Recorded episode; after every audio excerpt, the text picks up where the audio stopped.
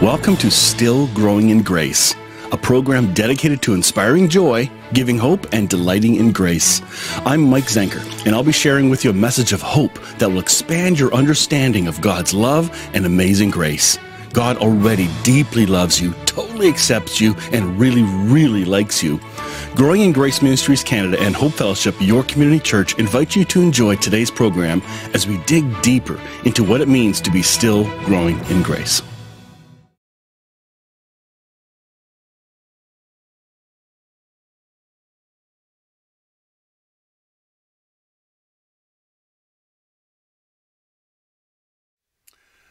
Oh man, I was chatting and saying hello to everybody, and uh, I didn't realize I didn't fade this to, to make it go live. Oh my goodness. Good morning, everyone. It is so good to have you with us today.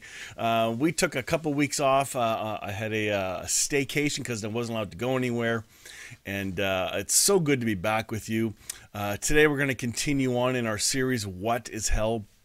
And the reason we call it What is Hell instead of Is Hell Real? Um, because there's enough people who talk about that. And if you're seriously interested in hearing about this topic, then these four conversations are really good. I think we have two more that are potentially booked, and I think you'll you'll enjoy that. Um, so let's dig into uh, the conversation with Richard and Bill. If you, uh, again, if you did not watch part one and two or three, you need to go back because we're unpacking the system of thinking Uh, about this topic we call hell. Uh, most people don't realize they they do have a belief in it. Like you may say, well, I don't really have a belief in hell. Yeah, you do.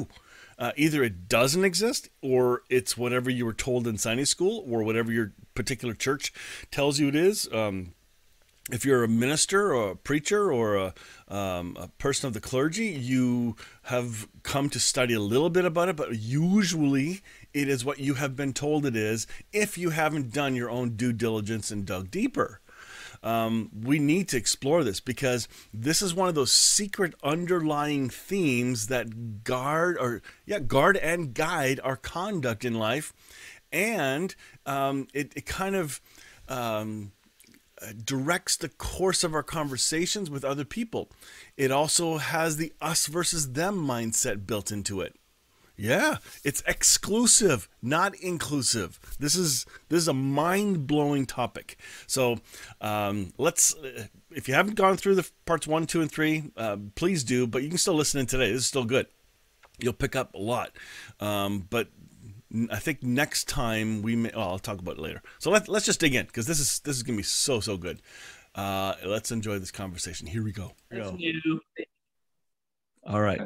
Welcome back to Still Growing in Grace. I uh, love the conversation from last week, uh, two minutes ago. Um, but uh, Richard, g- start again with what you just ended with, and then uh, uh, Bill will jump in. I was just, yeah, I was just talking about, uh, you were talking about how the vine passages is misinterpreted and how it really talks about lifting the entire thing up, not throwing it in the fire. But even the other one that's talking about the branches, about uh, that, you know, the unprofitable branches that are cut off and thrown in the fire. That that Colossus is the idea uh, of which is punishment. The word for punishment in the New Testament was originally a word about pruning so that fuller growth may occur. And that, that passage in John, Jesus is actually saying the branches are removed so that so that uh, a, a growth that is from God can come for what's left. And that's we we are, we are the plant. We're not the branches. We are the we are the plant. Now Jesus is is obviously the life that's that's in us, but he's talking about letting us attain growth, which is from God. He's not talking about throwing us in the fire, just the unprofitable parts of us, the barren ideas and the barren notions and the barren impulses and the barren thought systems that we operate up, things that make us sick and low functioning, all those things so that we can have fuller growth. The stuff that isn't even us to begin with. Yes. Exactly. Well, and that's, you know, there's really, and I think this is a good segue, you know, in a, in a small regard to, to the idea of punishment, hell, Jesus, vengeance, all these kind of, you know, judgment, justice. The, the truth is, in, in Jesus's recorded life that we have, there, to my knowledge, there are really only two what could be considered violent acts from Jesus.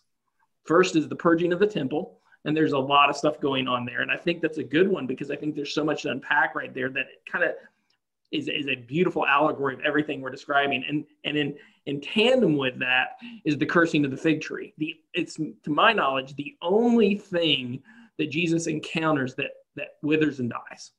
Everything else that Jesus comes into contact with that has sickness or death comes back. And people Everything. are saying that that, that story uh, it doesn't make sense because he's cursing his own creation. How does that work?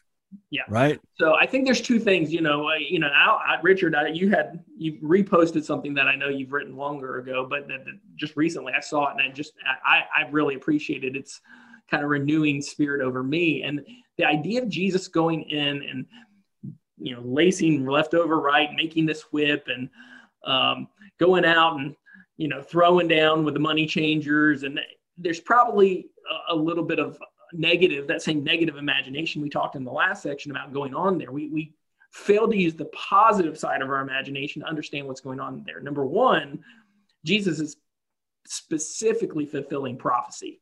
And I won't get into the, the, the details of that, but if you ever study the Passover week, there's a process where you, you meticulously, as an Orthodox Jew, go through your house and you take out every tiny scrap of leaven.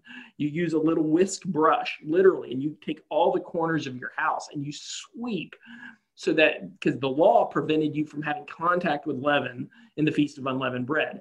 And so Jesus is, is literally performing the the fulfillment of the prophecy mm. that is found in the law of the prophets in this act of cleansing the temple. That's with a, cool. With a small corded whip, and he's literally brushing out. Not people. He, not he wasn't, people. He, well, he, he, he brushes out the, the impure uh, sacrifices, and he does kind of kick out sure. the, the, the, the den of robbers, right? So there's that thing going on. So that point to that is there is a significance to that event prophetically that was very intentional. Moreover, I think, Richard, what happens right thereafter? Well, yeah. Uh, well, yeah. Right, yeah, well, you know. It, it, Here you it, go, it, soft one. Thanks, brother. Do tell. No, I, I do have some strong feelings about this incident because they're right behind, they're right next to each other. Yep. First, he does the fig tree. And actually, I, I think the fig tree doesn't die right away. It dies later. Yep. But in the next day. It, In between the time, he's gone to do this temple incident. So he's just prophesying what he, he's he's he's giving a human uh, a human allegory of what he's about to do. Hmm. And he goes now he he curses the fig tree, and it's like I when what I wrote I was saying you know if you if you if you would tell me that Jesus killing a weed, because remember this fig tree was not functioning, it was already dead, it was functionally dead, it wasn't bearing fruit. All right. So, so he for him to curse it is to allow what to happen in its place, fuller growth. So then he goes. So then he goes uh, to the temple and does that. Now, now get this: the cattle that he that he, that he that he pushes out of the way, they were about to be killed. Okay, yep. They were about to be slaughtered. He had, the the cattle get to live another day now. So I don't really think you could get very far saying he was violent. He was saving their doggone lives. And as we know elsewhere, he doesn't desire sacrifice. So if, you know, there, if there were mules there, he was saving their asses. Yeah, it's exactly right. And uh, but it, and Bill's Bill's comment leading up to it was was what took its place was that once they got ushered out of the way, then the kids started coming into the temple and started praising God with a perfect mm-hmm. praise. All right, people don't they miss that part of it. There was a huge praise service led by children in the wake of these faults. In, in in the wake of these barren uh, fig tree Pharisees that were in there. All right. Jesus removed them. They were unfruitful. They were barren. They are the fig tree. The whole thing was pointing to that so that he can re- replace it with something that is fruitful. So that's what that whole thing was about. It wasn't about anybody getting yeah, about anybody getting hurt or him being violent. You know, he he was clearing it out for the kids to come in. Now, come on. But, you know, it, it, that's that's the picture of justice. And so he goes back to the fig tree the next day, and it's withered and died. And I, you guys may know this. I, I'm have, I'm sure you have, uh, Mike, read, read Eve. Uh, no, I started to, but never finished it. Oh, my goodness. I, it's one. Of, it's such a good book. I don't know, Richard, if you've ever read Eve by William Paul Young. Uh, if you haven't, it's it's no. it, It takes a minute to get going. It really does. You got to get this character development stuff. But if you haven't ever read it, but the, the the epilogue on that book has has a really interesting kind of tidbit in it, and it's true. When you look back at the story of Adam and Eve in the garden, right? They eat from the tree of the knowledge of fruit and evil. They, they, their eyes are uh, open to their nakedness, right? We might call them, they actually are blinded to the God, love of God, right? So two things are happening there simultaneously, and, and they're shamed and they hide and they sew, you know, clothing out of the leaves from a fig tree. Fig tree, yeah. Fig tree. So there's a Jewish perspective in this, and that's long. See, Westerners, what what's the fruit? Come on, everybody says what the fruit is in Western culture. What is it? An apple. The apple. Apple. Yeah. What? No, see, Eastern culture would have seen it as a fig tree. That they covered themselves with the leaf of the trees of the knowledge of good and evil. Again, this is allegory. Let's you know keep this open-hearted and open-minded. But the idea that a fig fruit, if you, you I love figs. My uh, my grandfather used to have a huge fig tree at, a, at our farm that I used to go to when I was a kid. I'd go out in the woods and shoot a twenty-two rifle at ten years old, completely, you know. That explains uh, unsuper- a lot. Unsupervised. Unsupervised, right? Different age and time. It was great. But when there were these fig trees, you get a ripe fig right off the vine that was almost right on that edge of like, probably only a day or two away from turning. It's at its most sweet and it's most delectable, but you can't eat a fig. You you can't eat a fig without consuming its seeds. You can't. It's the entire fig is it's it's so packed with seeds that you can't eat a fig. And so is that what the grit is? That exactly. Yeah. So the idea of a fig tree is it, it's impossible to eat it without being affected by its its root, right, its seed. And so the idea that the fig tree represented the tree of the knowledge of good and evil, which brought death, oh. is a huge component of this story too. So when Jesus is cursing the fruitless fig tree, there's an image going all the way back to the garden, the, the coverings that were insufficient for their nakedness, from the fruit that they consumed. Jesus is cursing the thing that brought that disconnected, alienated mind of humanity, and it withers and dies. It's the only thing that Jesus speaks a word to that dies in the entire narrative. I am so stealing this. The one thing that that gave us the impression that we could be separated from the love of God. Mm. That's incredible. That preaches, and, man. And really, I mean, uh, I, I, you know, some people will use that as um, I had a, a guy once that that passage, cursing the fig tree, paints Jesus as Steven Seagal, who goes exactly. down and wipes out the temple, you know, of all these things. And I and I was thinking, so let me get this straight: the fact that he pulls up a weed, that which is essentially what the, that fig tree was, it was a weed. You know, nobody would have commented had Jesus pulled up a weed at some point here in his life. You don't think his mom had made me go pull out some weeds one time? It's but weeds are not, you know, and I understand you can make a philosophical argument for whatever, but uh, but we're talking about a weed, you know, Jesus, killer of weeds. Is that your best argument? You know, I, I tell people if I were a lawyer and I tried to produce it, Jesus was a killer of humanity based on him pulling up a weed or cursing a weed, that would be pretty weak. But when we see this idea of justice, just like you just said, pulling up a weed, well, that's restorative. That's that's making room for other things to grow. Right? Exactly. exactly. All of a sudden, it's mm, say that again. Say that again. What you just said about making room again. Making room for other fruitful things to grow. True fruit, fruits of the Spirit to grow, right?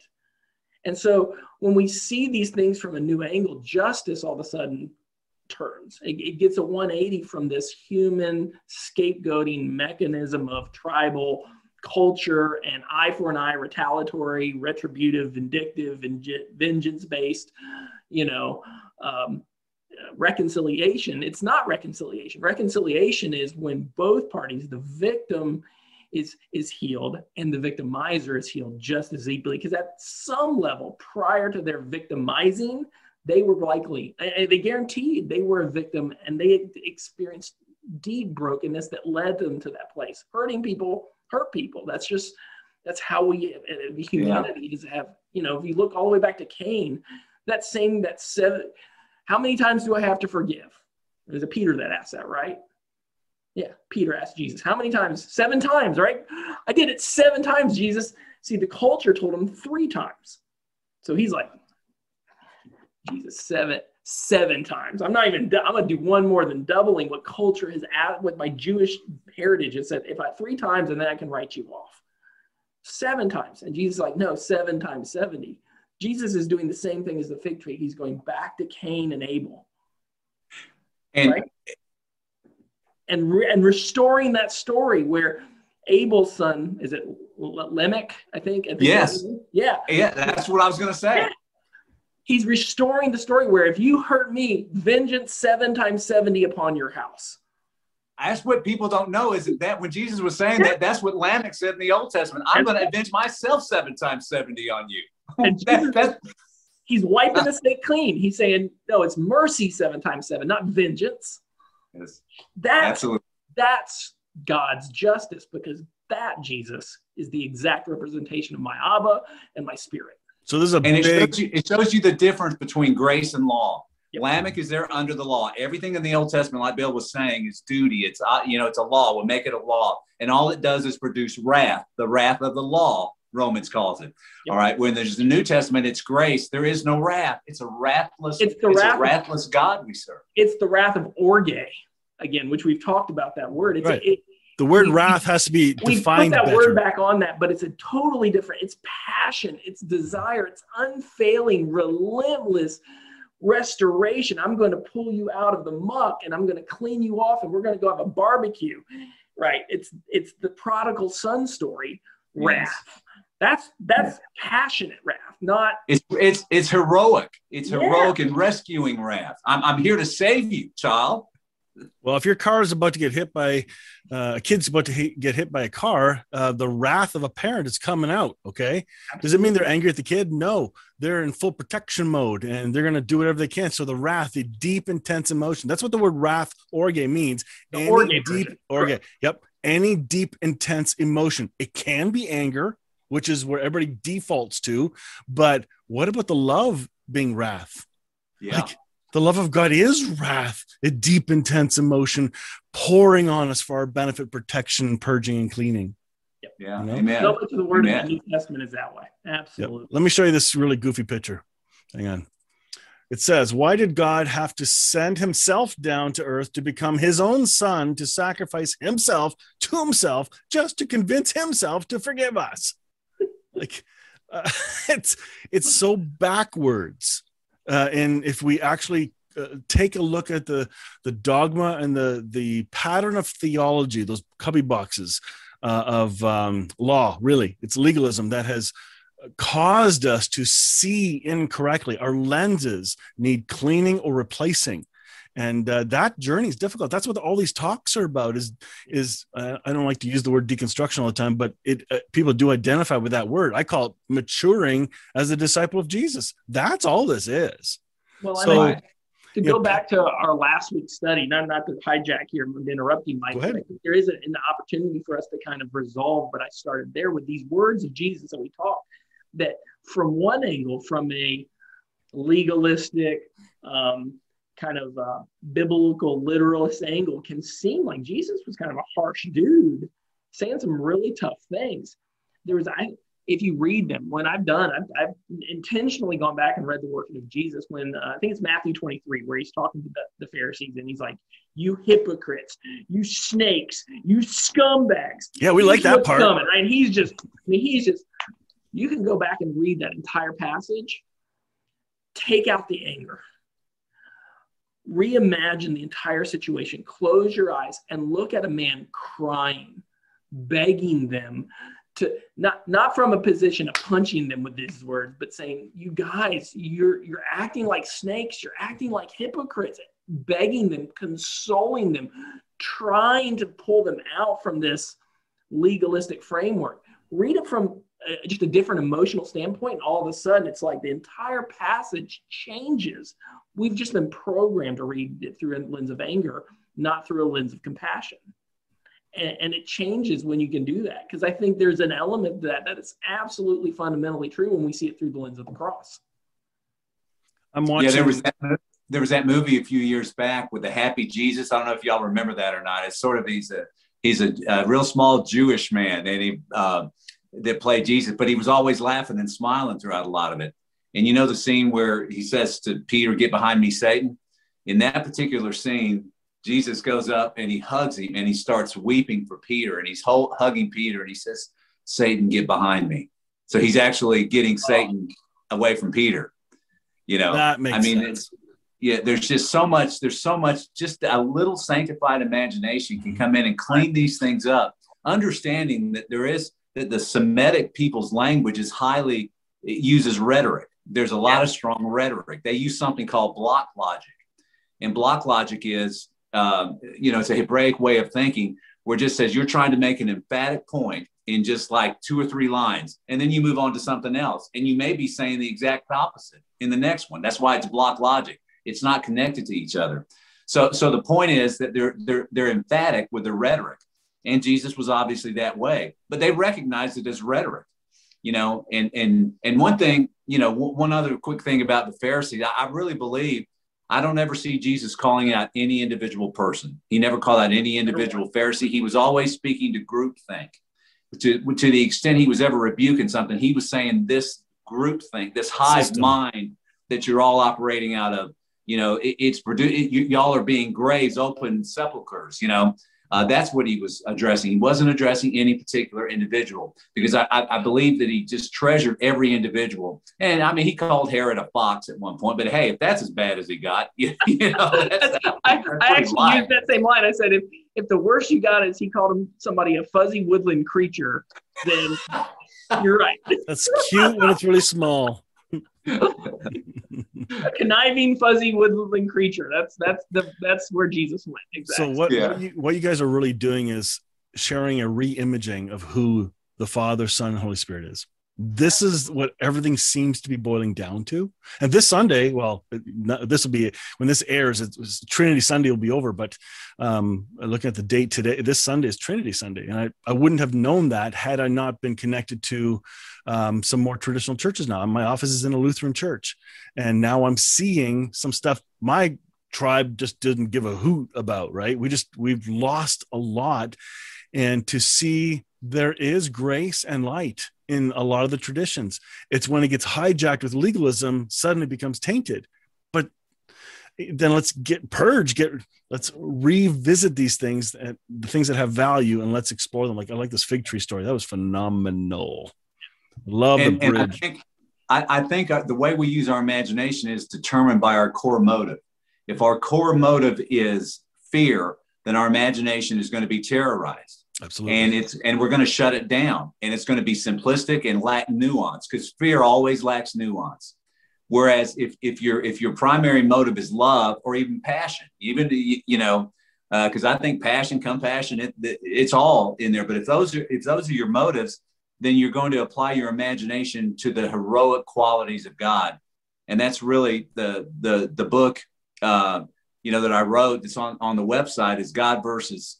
Uh, evil, God versus evil, sculpting a heroic theology of God's heroic goodness. No, I'm sorry. God versus evil, sculpting an epic theology of God's heroic goodness. Mm-hmm. And that's what it's all. If we use our imagination, how God can save and wants to save and empathizes with everything that's going on on both sides of the aisle. And God is there. And, you know, I I, I had a dear fr- Facebook friend who died today, Ruth Tomlin. Yep, and uh, I posted a tribute to her, some things that she had written. Uh, but I was so, and she had written me something years ago uh, that really encouraged me. And I shared it on my post today. But in, in that, she, she said, she said, Richard, the Lord has talked to me about you.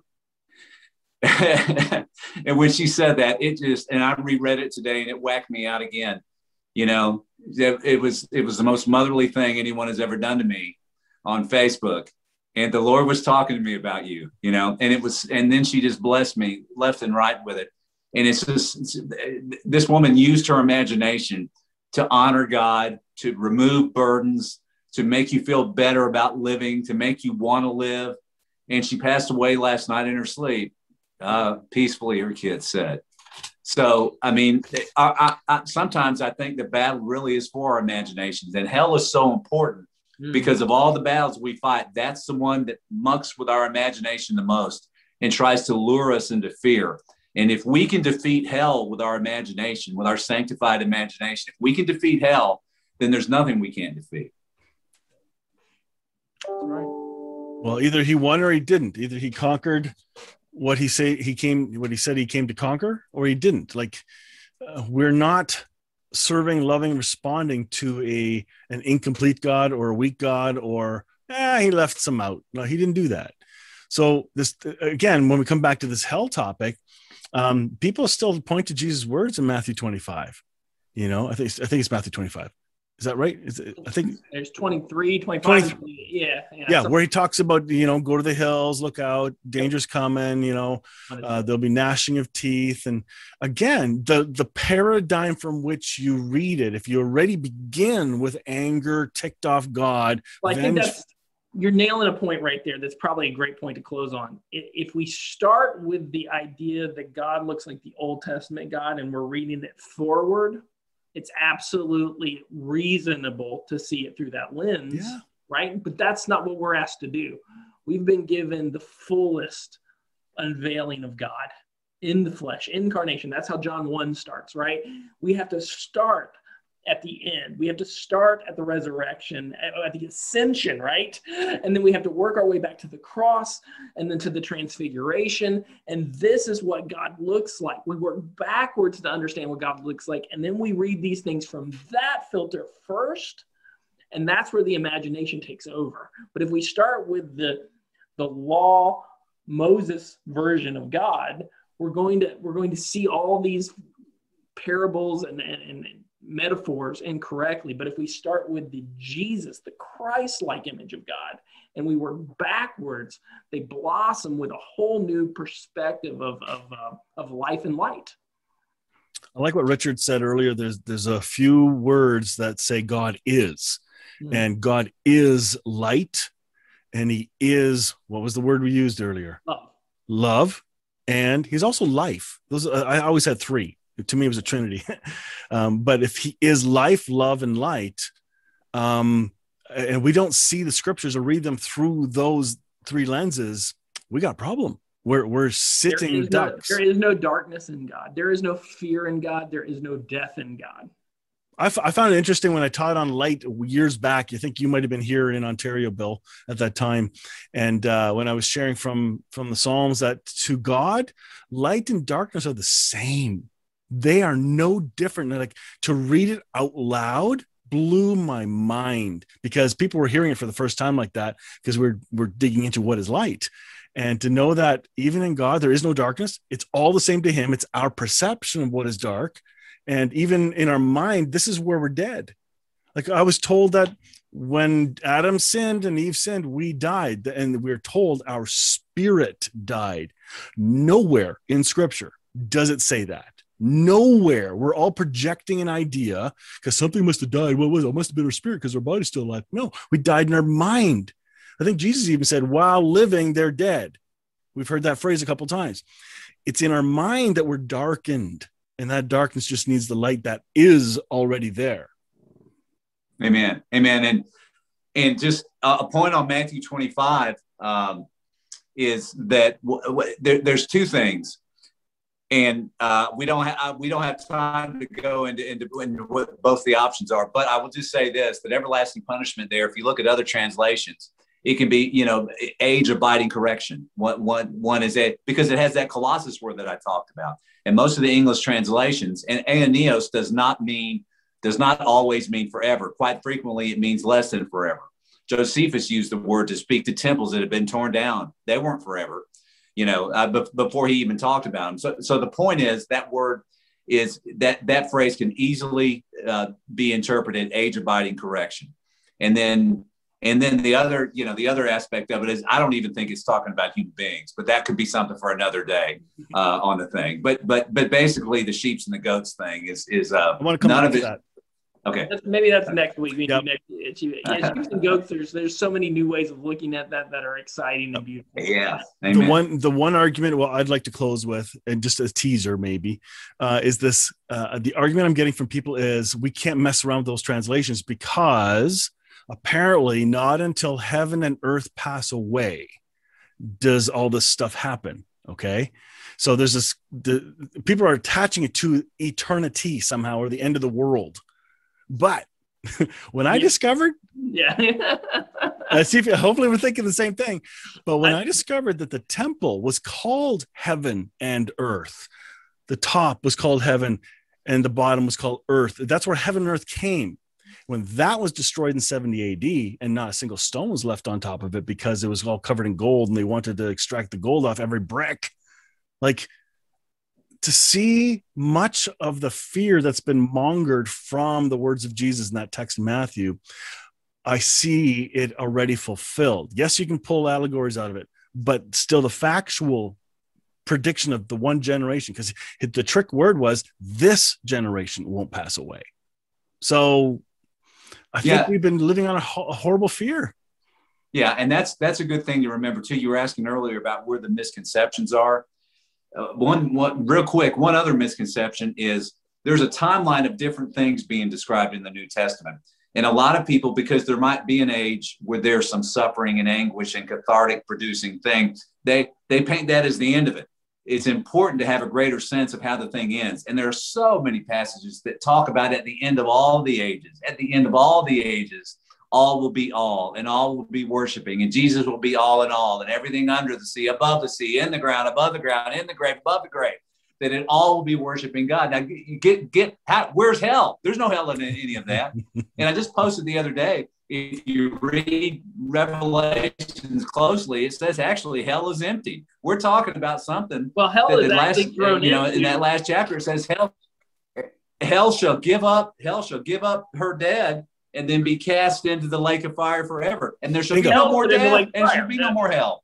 Yeah, hell's put into hell. And, and, yeah, and, and, and the only thing that goes in the lake of fire with them are our false identities, the things that the, the branches that weren't bearing fruit, not us. We don't go in there, you know.